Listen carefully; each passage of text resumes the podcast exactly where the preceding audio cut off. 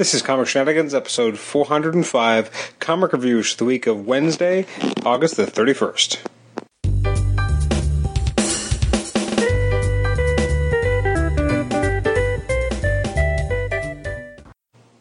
Welcome to Comic Shenanigans. I'm your host Adam Chapman, and this is episode 405. It's where we take a look at the some of the selected comic releases from the week of Wednesday, August the 31st. Uh, this episode's actually going out on September the 7th, so uh, we already have new comics in our hands. But before we can sit down and enjoy them, let's take one last look at the at the past week at some of the uh, selected releases.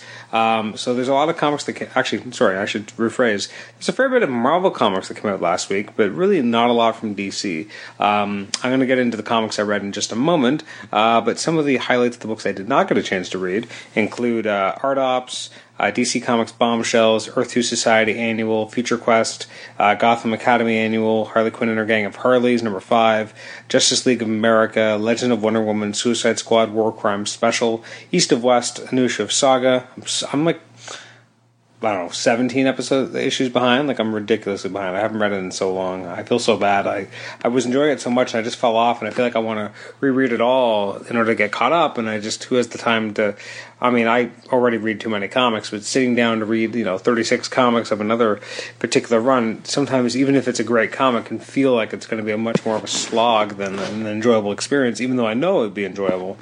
Uh, there was a new issue of Astonishing Ant-Man, Dark Tower, drawing of three Bitter Medicine, uh, Deadpool versus Gambit, um, Guardians of the Galaxy, Howard the Duck, Hyperion, Miss Marvel, Nova, uh, Silver Surfer, Spider Gwen, Spider Man, Spider Man 2099, Star Wars Han Solo, Thunderbolts, and X Men 92. So, with all of that, what the hell did I read? Uh, first up, we have the All New Wolverine annual number one. Uh, I actually really dug this. Uh, I mean, I've been a big fan of of the All New Wolverine title in general. Uh, I don't think it's really had a, a, misstep. It's been a lot of fun. Uh, this was interesting. I liked it. I, I, think I've read some reviews that didn't really care for it. It's written by Tom Taylor, artwork by uh, Marcio Takara. Um, it's it's bizarre um, it you know it, it's one of those things where either you can go either you can just go with it and have a good time or you won't. And if you go with it and you have a good time in the spirit it's meant to be written, then I think you'll get a great kind of done in one adventure where you have um, two characters getting their minds swapped. In this case, Spider Gwen and the All New Wolverine, and that's kind of a fun um, experiment. What I really liked is that we have uh, the villain, uh, the Red Hornet, and I thought that was really really cool. Um, and because Red Hornet basically is connected to the original Hornet, uh, and I just thought this was very very cool because I don't know if it necessarily works because um, I don't know if Eddie McDonough was really old enough to be an uncle to a kid this old. Um, but uh, but I like that they're at least using the Hornet and the fact that Wolverine killed the Hornet. Although I think Wolverine was wearing not his brown and gold when he when he killed him, so that was the only thing I'm like, eh. I mean, I'm glad they're using the character. God forbid anyone actually uses the Slinger, so I'm glad they at least used the Hornet. Um, I just don't know if I, it's one of those things where I'm so happy they use the character that I should probably just shut up and not complain about the fact that you know Hornets, you know, he was much younger than I, I don't think he was ever really shown as having um, you know parents like this, and uh, I don't know. I just I don't I don't know if I quite quite worked, but I like it, and I like the idea of it. And I like the armor. I like the fact that they even used the like the Hornet logo was cool, and uh, and the fact that they don't even have Wolverine wearing the right costume there that bugged me because you know if you want to kind of make the continuity massage continuity so that Eddie McDonough can be the uncle of this kid, that's not as big a deal as just get the costume right. Like that's like it's visual reference. Like if you're going to pull from a comic that ha- where something happened, you might as well get it right. Um, anyway, I, I, thought it was interesting. I liked it. Again, a, a fun kind of done in one. Uh, it doesn't need to be anything more than that sometimes, and I feel like that's all I really wanted here. It was just a fun, enjoyable adventure before we start Enemy of the State 2. And actually, now that I think about it, didn't Enemy of the State, the original one, that's where he killed Hornet. So that's actually an interesting tie in that I hadn't even contemplated until this exact moment. Um, so that's pretty cool. I again, I really like this. I've seen some critics online being a little sav not savage necessarily, but not the not super kind to it. Um, but I really dug this. I'm going to give this an 8 because that's my favorite review. Um, but I think it really does deserve it. Uh, it was quite enjoyable. Um, and I think I've just been a big fan of All New Wolverine since it started. And I've said before, I'm not a I'm not a pre-existing Laura Kinney fan, but I'm really coming to love her thanks to Tom Taylor. Uh, next up is Amazing Spider-Man. This is issue number 17. This is by um, Dan Slott and a new artist. We have uh, what is it, R.B. Silva. Um, who's got a very different look and definitely brings a new energy to this book that we did not previously have. Not that I don't like Camuncoli, because I actually really like Camuncoli, um, but there is a, a, different, a slightly different vibe here. It still works in the same visual consistency of tone, but it adds something a little bit different. Um, I was surprised by this issue because it, it made some directions I didn't necessarily expect. Um, do I like that they kind of quote unquote killed uh, the original Prowler. Not a huge fan of that, but I mean, obviously, no one really dies now because everyone comes back as a clone, and we're getting some more wrinkles as to what that really means. Um, I just like that we've. I, I, hope that the upcoming Prowler book is as interesting as this issue was because it was nice to see the Prowler being very competent. He makes some critical errors that lead, lead to his death, but he was actually pretty cool as a lead. Um, was interesting to me was that I was just so invested. I felt very invested in Hobie Brown in this one issue. Why haven't I felt this invested in Peter Parker? Like, it just it, drives me crazy that obviously Dan Slott is a great writer. Um, so and he was able to make me really care about Hobie Brown with this one issue, really delving into this guy uh, who really, I mean, like you know, he started out as a villain, but was never that villainous, and then it ended up becoming a hero. But he's always kind of towed that line, and it's just he makes me care about him, and yet the lead character I don't care about as much, uh, or I just haven't been as invested, and that just drives me a little bit crazy. I'm to give the issue a seven. Um, I did enjoy it, but I don't know. I'm I feel like I'm being a little bit of a stingy asshole here, but I feel like there's something was just somewhat lacking. Like we already kind of knew that Peter Parker was going to end up going through with the procedure, so it made this feel like there was less tension. That we already knew Hobie failed in some way, or uh, it didn't quite go the way that we would have expected. I'm going to give it a seven. Uh, I'm okay with that. Uh, next up is uh, Carnage number 11. This remains a consistently enjoyable title. Uh, this is the start of a new storyline, uh, What Dwells Beneath by Gerry Conway and Mike Perkins. Perkins is, again, such a fantastic artist. He has a great uh, sensibility. He um, really makes it like this feels very cinematic. I'm, I feel like I'm watching a movie, um, a, a, you know, a crazy horror movie, and I feel like I felt that way all the way through all eleven issues.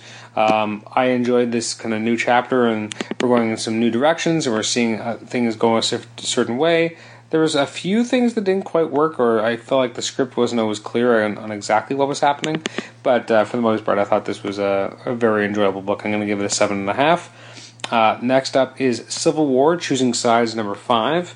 Uh, this is kind of a um, a weird book in, in, terms of it's a lot of different things. Uh, the main story, or I should say, the first story is Alpha Flight by Chip Zdarsky and Ramon Perez. Uh, I thought the art was great.